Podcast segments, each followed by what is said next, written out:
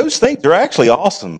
They really are. If you can't hear, I mean, you know, mine's selective hearing is what I'm told, but, but, uh, you actually hear, wow, that's the loudest amen I got out of her in a long time. wow. Okay. Wow. We know what, we know what to preach on now, don't we? All right, let's take our Bibles and turn somewhere else. Let's turn to Ephesians 5.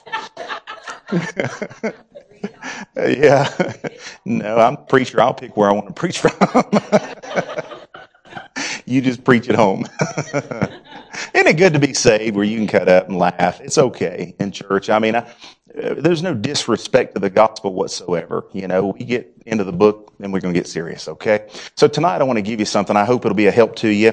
And uh, you may already know much of this, of what I'm going to say tonight.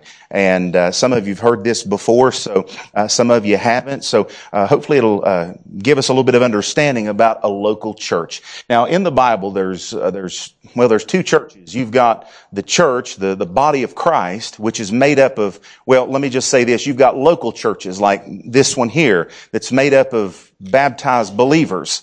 And, you know, and then you've got their churches and so forth and so on that are the same.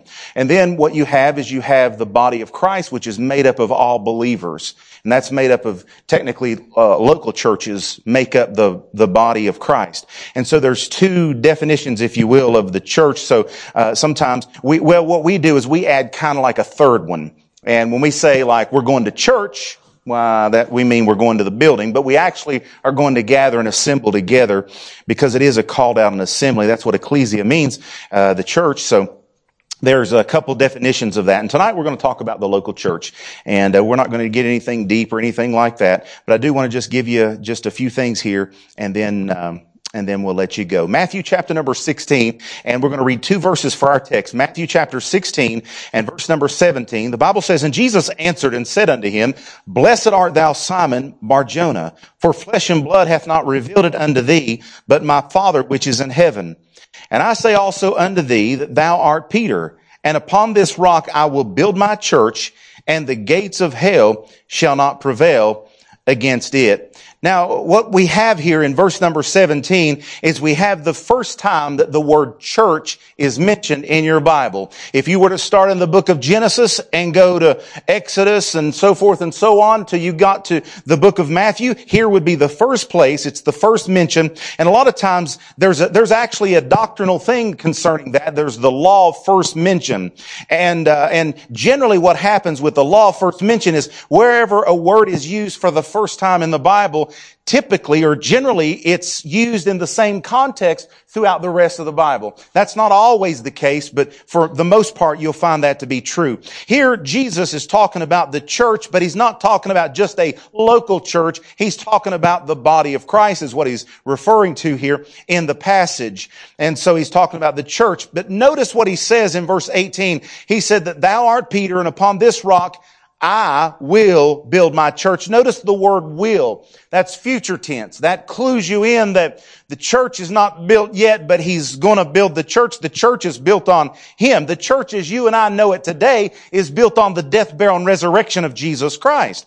And so, and of course I could say a whole lot of other things about that, but I'll, I'll move on. The, you see, the church is very important to Jesus, as we said this morning, and so it should be important to every believer. It should be important to you and me, and we should love the church. If Jesus cared enough about the church to die for it, then you and I ought to care enough about the church as well. I also believe that everything that's done is done under the umbrella of a local church. So going forward, as the Lord leads, as we support missionaries, we won't be supporting missionaries that's not out of a local church. I believe that most permanent work is done out of the local church. I believe that uh, when when when a man is sent, he's sent from out of a local church. When the Lord sends him out, he's out of a local church. Now, why why is why do we have that conviction? Why do we have that belief? Because you have guys that are not accountable to any local church. Therefore, if they're not going to be accountable to any local church, how do you know that when they get over to where they're going, that they're going to be accountable to the money that you give them? You see, we all, you know, how do we know that they're doctrinally straight? You know, how do we know that they've got the back, they ought to have the backing of their pastor and their church.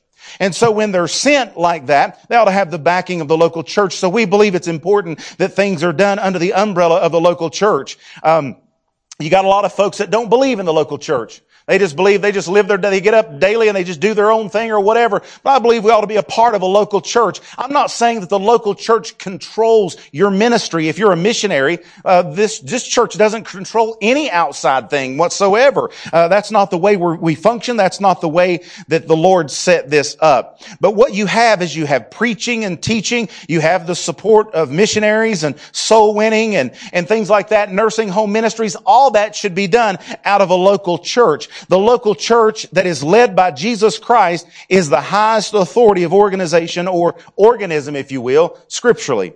Now, I don't mean that the local church control gets into your home and controls your home or controls your personal life. That's not what the local church is about. Uh, remember, we've talked about that on Wednesday nights about the, the clergy over laity. And uh, we've talked about how that the Catholic Church has a hierarchy system. And the, so that if you want to know anything spiritually, you've got to go to the priests and the bishops and the cardinals. And there's a hierarchy to that thing if you want to learn about the Bible. They actually encourage you not to read your Bible. You can't know it, so you have to go to them and then they they can go to the Latin and they can teach you, like the Latin Vulgate and stuff like that. All that stuff just, just, uh, it's just a way to control people is what that is. Many people don't know the biblical structure of the local church. So I'm convinced, uh, until we know how important uh, and powerful that the local church is, the light of the local church cannot shine to its fullest potential. Uh, this church will only be so the, the potential of this church is will only go as far as we understand the potential of this local church. I'm trying to find the right way to put that, but, but if you don't think very much of your church, it's not going to go very far. I, I guess that's what I'm trying to say. Uh, but if you care a great deal about your church, then God can take that and use that. But if you don't know the importance of it, then you won't support it with your heart.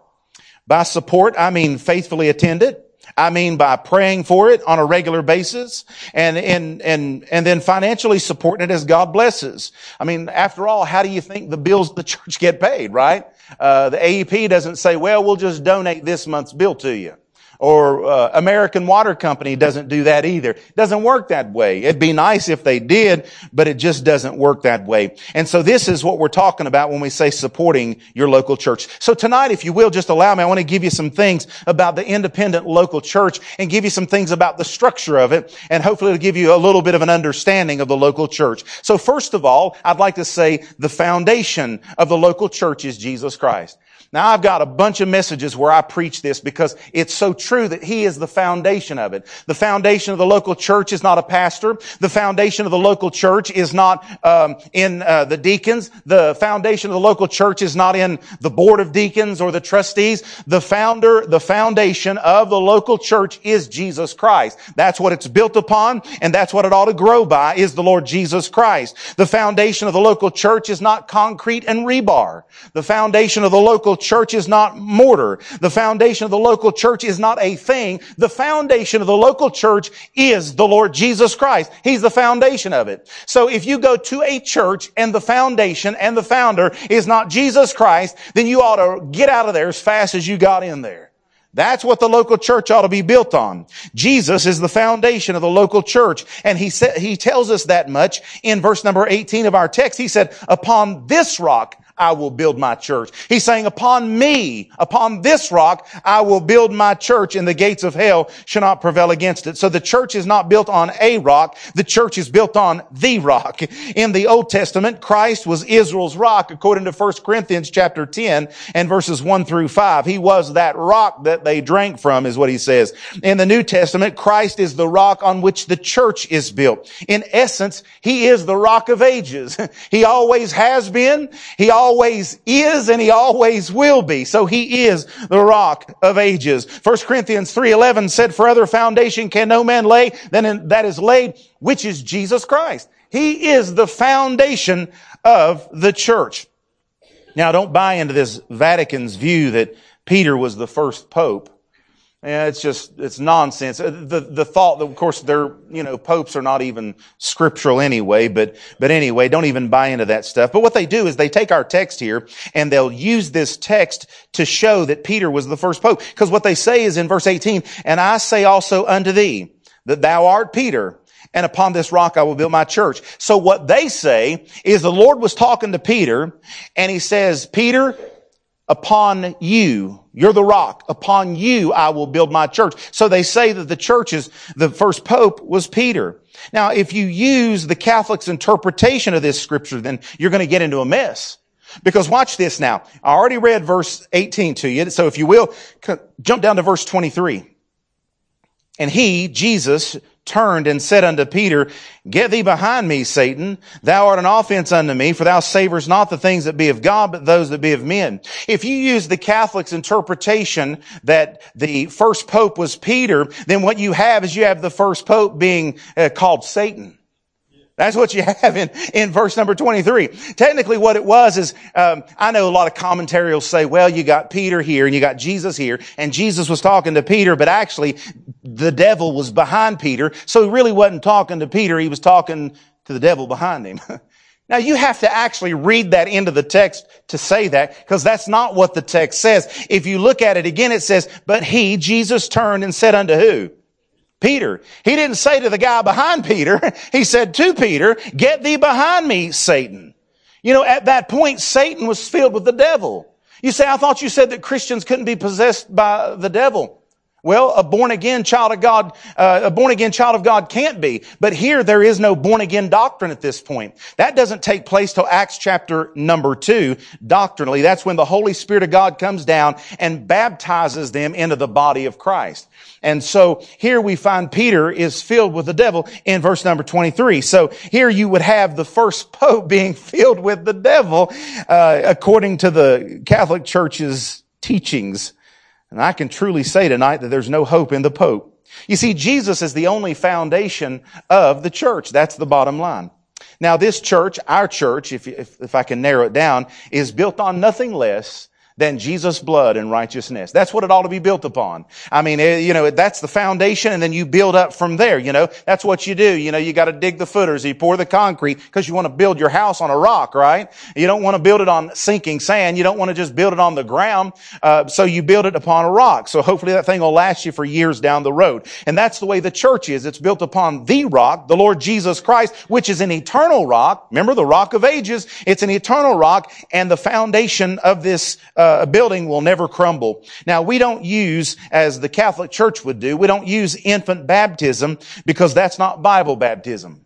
Now, I, I, say that because they use that as a foundation for washing away your original sins. And so as a, as an infant, they would wash their sins away by christening them. So the way to heaven tonight is not by baptism, it's by the way of the cross. That's the way to heaven. It's by trusting in the shed blood of Jesus Christ. We don't receive Jesus Christ by a wafer. We don't receive Jesus Christ by taking of wine. It's by faith in Jesus Christ. They teach that that wafer and that wine literally turns into the flesh and blood of Jesus Christ. Now we've talked about this before, but if you believe that, then you, what you're teaching in essence is cannibalism. It literally turns into flesh and blood. So you're eating the body of Christ. That's cannibalism. I don't think anybody here tonight believes that it's okay to eat human flesh. I just, I don't know. If you do, you're just a wacko. And I, and I'll tell you that to your face. You're a wacko. You're off your rocker. Um, we don't use confession booths. You know, we can go straight to the Father. I don't need to tell some guy all of my problems and faults and failures and my sins in order for him to tell me what I need to do in order to get my sins atoned for. My sins were atoned for at the cross of Calvary. And when I believed on Jesus Christ, He washed all my sins away. And now I can enter into the throne room of heaven on my own knees. I don't need a confession booth. I've got Jesus Christ. I've got my bedroom. I've got my bathroom. I've got my living room. I've got my den. I've got my office. I've got the altar here where I can get down and I can pray and I can, my prayers can go straight to God without having to go through a Catholic priest or a Catholic father. The Bible says that when Jesus gave up the ghost and died on the cross, the veil in the temple was rent in twain from the top to the bottom. Every Catholic priest missed that fact. Because you see, the thing of it is, is it, it rent in twain from top to the bottom.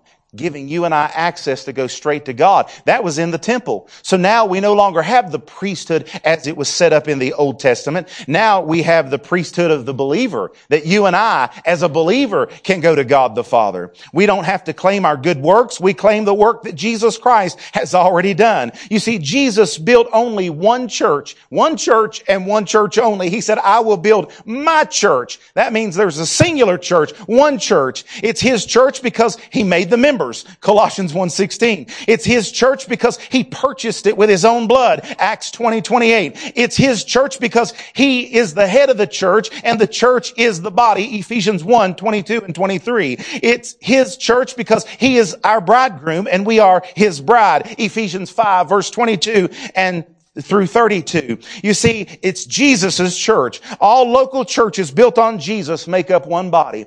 Now what we do a lot of times, I know what we'll say is, we'll say, well, we're going down to Brother Ronnie's church, or we're going down to Brother Gene's church, or we're going down to Brother Sam's church. And what it is, is these are pastors of these churches. And so we just say it that way. But we know what we mean. We're not saying that that church is built on them. That church ought to be built on Jesus Christ. It's not built upon a man like you and me, you see. Then people say, well, we're going to Tony Miller's church. No, really, this is God's church. This is the Lord Jesus Christ church. I, he just put me as the pastor. Now, all local churches built on Jesus make up one body. After all, the building is not the church, is it? People, the people are the church. Tonight, if you're saved, you are a part of the body of Christ, the church, in that sense. Now, you can be saved and not a part of the local church, but you can't, you can't be saved and not a part of the body of Christ. So those are two different things. That's why I started the, the uh, introduction out with letting you know there's two, two church, two types of churches, or, or the word church is used in two different contexts. Now, Christ Church has been here at least since Acts chapter number two, and it hasn't went anywhere since. Now, why do I say that? Because there's those that in history, they believe that the church kind of, it started out and then it disappeared and then it kind of reappeared again as you went along. Some say the church went away and it's come back. And uh, those would be like the Catholic Church believes that, the, the di- disciples of Christ, or I think what they call themselves the Church of Christ now, they believe that. But uh, you, you say, well, how do you know that they believe that? Well, the disciples of Christ didn't show up until the mid 1800s. And they know that. They know that it didn't show up till the mid 1800s. So the way around that is they say, well, the church started out and then it wasn't around for a while. And then in the 1800s, here we are. And now we're the one true church. Now that's what the, that's what the church of Christ will tell you. They are the one true church. Do you know what other church tells you that? The Catholic Church says they're the one true church. You better be careful about that because that's how cults get started is if you got to go through the mother church or the one true church in order to get to heaven, that's a cult. You don't have to go through a church. There's been many of people that I've knocked on their doors and led into the Lord Jesus Christ right there in their living room without having to come to church or go through a church. You don't have to go to church in order to get saved. A lot of people's attitude is just that though. But if that's the case, and the church didn't show up again until the mid, uh, around the 1800s, then what happened to the church that Jesus said in chapter 16 and verse 18? He said that thou art Peter and upon this rock I will build my church and the gates of hell shall not prevail against it. The ch- evidently the gates of hell prevailed against it for a while because where did it go? You see, you've got some problems there that you've got to reconcile if you're not careful. So, um, and so we see the founder, uh, the foundation of the church. Number two, let's talk about the framing of the local church. The framing of the local church. The churches were, that were established by the apostles were all independent churches. They were all independent. You see, uh, we call ourselves independent Baptists. A lot of people are running from that. Really, the way that the independent Baptist movement came about was out of the Southern Baptist. The Southern Baptists at one time were legalistic minded and the people got put out with that. So they decided to, that's why they called it independent Baptist movement. They come out of the Southern Baptist and then now we're independent Baptists. And so, you know, um, but that's a name. Ultimately what it goes back to is are you a Bible believer? That's what it goes back to, that you rightly divide the Bible. And so churches, uh, that are, were established by the apostles were independent. They were free from all outside control. There were no conventions. There were no associations. There were no conferences. There was, they were just all independent and they didn't have any fellowships or anything like that. The church at Rome didn't control the church at Corinth. The church at Corinth didn't control the church at Galatia. The church at Galatia didn't control the church at Ephesus. They didn't control one another. Though they may have helped each other out at times and, and took up a collection to help the poor saints of God at other churches, they didn't control one another. They just helped one another out. Now, also in the Bible, New Testament churches, they don't have boards and committees controlling everything. There's no boards or committees in the Bible at all. If you want to stay a New Testament local church, then you're going to stick to the, the, the, the structure, the frame that God has laid out in His Word. Each local body was self-govern, a self-governed body. They chose their own officers, Acts 6 verses 1 through 7. They exercised their own discipline, 1 Corinthians 5, 13. Internal problems were handled by the congregation, 1 Corinthians 6 verses 1 through 5. Upkeep of Bible doctrine was the responsibility of the local assembly, 1 Timothy 3, 15. Revelation 2 verses 14 through 16. The Holy Spirit directs the body of believers in Acts 13 and verse 1 and 2. You see, we're not controlled by any denomination. We're not controlled by any outside source. We are independent of those types of things. We are, we own our own land. We own our own building. Of course, I guess actually technically the bank has it, don't they? But, but you know what I mean. We, we own it uh, ourselves. We, uh, the fellowship hall from one end of the building, it's ours. The van, it's ours. You know, that's, no outside source tells us when we can use it. No outside source tells us how we can use it. You see, we determine how we use it. Now, according to Acts chapter number 20 and verse 28, you've got a pastor that oversees the flock. So we submit ourselves to the pastor as he watches for our soul. Hebrews 13, 17. And what God does is God uses his man to direct his church. That's the way he's done it. It's the way he's always done it. Even from the very beginning. You see, the church is not a democracy. People have this idea. See, what you are is you are in the Laodicea church age. We're going to get there. We're eventually going to get there. But we'll talk about that just for a few minutes. But what it, what it means, Laodicea, it means rights of the people. And that's the age in which we live. People say, I got a right to have a gun. I got a right to free speech. I got a right for this. I got a right for that. But you see, that's this Laodicea church, or this Laodicea age mentality, and it's infiltrated into the church, and now we all say, well, I got a right. Well, if that's the case, then you got a right to change the temperature of the thermostat, but then the person behind you has the right to come back behind you and change it from what you changed it. And then, well, I don't like the light so bright, so we're going to hit the dimmer on it. And then I, well, I don't want all these lights on, so let's just turn half of them on. Who gets to decide all of that? You see, if we're not careful, this thing turns into a democracy, but then it turns into a, a, a demonocracy is what it'll end up turning into. We'll have slugfest in the parking lot. You, you have to be careful. So the church is not a pure democracy. Even America itself is not a pure democracy. It's, it's a republic is what it is, but, but it's not a pure democracy. Well, the church is not a pure democracy. Do you know what the church is? It's a theocracy. It's just like the Lord did it back in the Old Testament. God spoke to Moses and told Moses to tell the people, and then he told the people and the people did it. And that's the way it works. And God has always worked that way, where God uses a man to lead a group of people. That's called a theocracy. And the, the local church is similar to that. So the congregation prayerfully considers a candidate as God's man for them.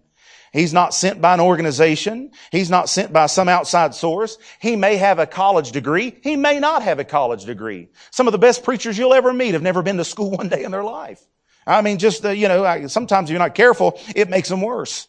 And so he's, he's not up for being transferred. He's not up for reelection or anything like that. As an independent local church, we are free to obey God as God directs, and we are not under one drop of pressure from an outside source or organization whatsoever. And so we're talking about uh, the independent local church. We're talking about the framework of it and how it's set up. And so the independent local church is free to obey God as God directs the local church. This is some of the framing of the independent local church. Then number three, Notice the center of the local church. Now, the foundation is Jesus Christ. And He's the center of our services, but, but let me be more specific. It's the Word of God that's the center of our services. You ever wonder why every time you come to church there's preaching? There's a reason for that. Everything is, it, it, revolves around preaching. You've got the singing, the testifying and things like, everything revolves around the Word of God. You'll notice here almost everyone brings a Bible. As you look around, most everybody brings a Bible. The preacher says, take your Bible, turn to Matthew chapter 16, and we'll begin reading in verse number 17, and everybody takes their Bible and opens it up. Why? Because you hold the pulpit accountable that he's preaching the Word of God. Number one, I mean, if you don't have a Bible with you, how do you know I'm preaching you the truth? Well, it sounds good. Well, a lot of things that a lot of preachers say sound good, but it don't make it right. I've heard a lot of stuff on TV might make me feel good and make me, make him sound good, but it may not be right. Just because it's good doesn't make it right. Um, you know, the tree was good for knowledge, but that didn't make it right. You know, that tr- tree of knowledge of good and evil. And uh, so the, the center of the local church is the Word of God. The Bible is used in this ministry here. We use the King James Bible. The text is read as the congregation follows along. Then the Bible is preached here and a message that God has given me to give to you. And that's what, what, that's what we want to do. We want to build this thing on the scriptures is what we want to do. Everything we do here is centered around the Bible. Our services that we have, our regular services, Sunday morning, Sunday night, and Wednesday night, we deliver a Bible message. I could go to the Daily Bread and open it up and read you a little, you know, 10 minute devotional and, and we could all praise God and go home shouting it out, right? But you know what you want tonight? You don't want some opinion from the Daily Bread. The Daily Bread might be a good thing. I don't know. I ain't read it for, in years, but it might be a good thing, but it's not the Word of God. So we want the Word of God. So we use it at regular services, in revival meetings, when we have preachers to come in. We're going to have preachers of like-minded faith. They may not believe exactly everything that we do, but the main things are going to be there. And so, and one of the things that's going to be there is they're going to preach from a King James Bible. We're, we're going to make that a requirement. We make that a requirement through the entire church, through Sunday school or children's church and all that. We're going to use King James Version only. Why? Because we are King James Version only. That makes sense, don't it? That's the simplest way to put it. but we believe the Bible is the final authority on all matters. So that's the center of the local church. Then number four, let's talk about the membership of the local church. You see, those that have been saved and have followed the Lord in believers' baptism can join the local church. Uh, Jesus said in Matthew chapter, I'm going to turn there, Matthew chapter 28, and uh, he says in verse 18, And Jesus came and spake unto them, saying, All power is given unto me in heaven and earth. Go ye therefore and teach all nations, baptizing them in the name of the Father and of the Son and of the Holy Ghost and he says, teaching them to observe all things whatsoever I've commanded you. I, well, he just commanded them in verse 19 to do something, didn't he? He said, go ye therefore and teach all nations, baptizing them. So that's why we make baptism a requirement. I don't find where Paul ever let up on the, put took his foot up off the pedal when it comes to that thing right there. Paul even baptized some folks. But, but nonetheless, we've got, uh, baptism. You gotta be saved first. Then you're baptized. Water baptism pictures what spiritually took place, right? When you got saved, you died to yourself and you were raised in newness of life. That's death, burial, and resurrection. You're identified with Jesus Christ. Romans chapter 6, verse 1, 2, 3, and 4. And so you're identified with Christ. When you're standing in the water, that's a picture of the death Uh, of yourself. And then when you're immersed in water, that's a picture you've been buried with Christ. And then when you come up out of it, that's a picture of being resurrected in newness of life with Christ. So it's a picture. It's a like figure. Peter tells us that baptism is a like figure of our salvation. A like figure is not the true thing. It's a, it's a figure.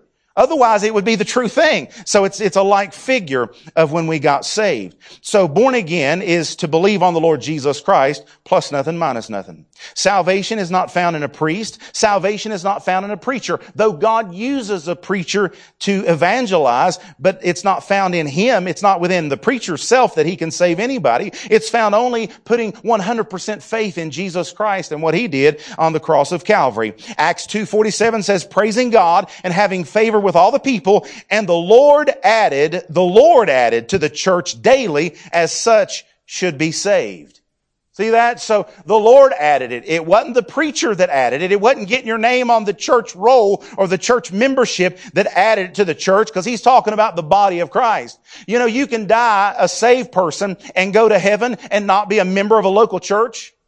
You certainly can. Uh, but, but, you know, but we're going to talk about membership here in just a second. But, but the local church is supported by its members. And so by your prayers, by your attendance, we've already said earlier, and then by giving liberally from, from the heart. And, um, I'm glad, I'm thankful that we don't have to have a bunch of bake sales you know, rummage sales and stuff like that to pay bills and stuff. I'm glad we don't have to do that. What a mess that we'd be in if we had to do that. We don't have to sell raffle tickets in order to make money, in order to pay the bills and stuff. A lot of churches do that kind of thing. And I'll be careful how I'm going to criticize them, but I'm thankful that we don't have to do anything like that. Thank God that God supplies our need. Philippians 4:19, but my God shall supply all your need according to his riches and glory by Christ Jesus. I've always had this mentality, and I, I hope that I'll always continue to have it, is that if, if, if it's something that God wants, then he'll finance it. If it's something that God wants, then He'll give us what we need in order to make it happen. And then if it ever comes to a place where we don't have it and we can't do it, then evidently we didn't need it because uh, God would have supplied the need because that's the promise that He gives you and I in Philippians 4.19. You see, we base our faith in the scriptures, right? And he said, I'll supply all of your need according to his riches and glory by Christ Jesus. So evidently, if it financially isn't supported, then it must not have been a need that God wanted. And so that's how, you know, that's how I viewed that for a long time now. And so to be a member of the church, a part of the body of Christ, you've got to be born again. You got to be saved. If you want to be a member, you have to be born again. That's what Jesus said. And if that is the qualification for being a member of the body of Christ, and there's also true that there's an order to it in order to become a member of the local church. Every saved person, I believe this all my heart, every saved person ought to belong to a local church. You ought to have a place where you can call home. Now, now listen, if you're not a member of this church, I'm not pushing anybody to become a member, not whatsoever. Uh, I believe you ought to follow the Lord on that thing. I believe that's between you and God as far as that goes. I mean, I've seen people come to our church over the years and they'll come for six months and then they'll just go to another church. They never joined or anything. They wanted to see if that's what God wanted for them. I respect that. I really do. So I, I never push anybody into church. You know what? If you push somebody into church membership, what if they're troubled church members? Now what I got on my hands? You know? Now I'm kind of stuck with them. Or they're stuck with me is more like it, you know. uh, you know, I, I can be a goat sometimes too. See, y'all just see the loving side of me where I just sweet Tony Miller with a smile on face all the time. But then when you come in my office and we shut the door, no, nah, I'm just kidding. I'm just cutting up. I'm still sweet, kind Tony Miller. Ask anybody. I'm a teddy bear, right, Brother Jim? I'm just a teddy bear. oh my. Every saved person should belong to an independent, local, Bible believing church. And so if you don't, I'd encourage you to find one and support it. And I just might would add, and I'm biased, we have a good one here. I just might add that. So if you're looking for the perfect church tonight, then when you walk out the doors, keep on walking. This is not a perfect church. You want to know how I know that? Because I'm looking around at a bunch of people that are not perfect. You're looking at a person tonight that's not perfect. See, the church is made up of people. And so, as long as we're not perfect, you're not going to find a perfect church. But if you're looking for a perfect church, then don't join it because it won't be perfect at that point then. but if you're interested in becoming a member, then I always encourage people to talk to me. And you say, well, why do I need to become a member? Well, there's many reasons. I mean, I could, I could list a whole bunch of reasons for why a person ought to belong to a church. Well, number one, because things are done in decent and in order. And that's what he says over in 1 Corinthians chapter 14, that things are to be done in decent and in order. And it gives some order to that thing. Do you realize that people could just come in and they could take over your church if we didn't have church membership? I mean, you think about that for a second. That would be damaging, wouldn't it? How about a bunch of homosexuals come in and they outnumber us? and they take over the church. Well, that'd be a mess, wouldn't it? Because then at that point, whatever, whoever's there qualifies as a quorum.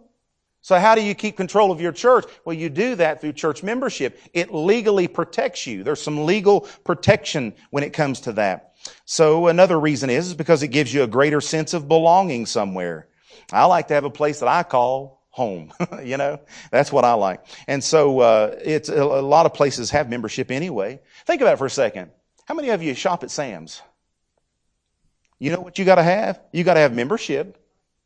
You know what? I, I, used to belong to a gym. I know you can tell it and all right, but I used to belong to a gym.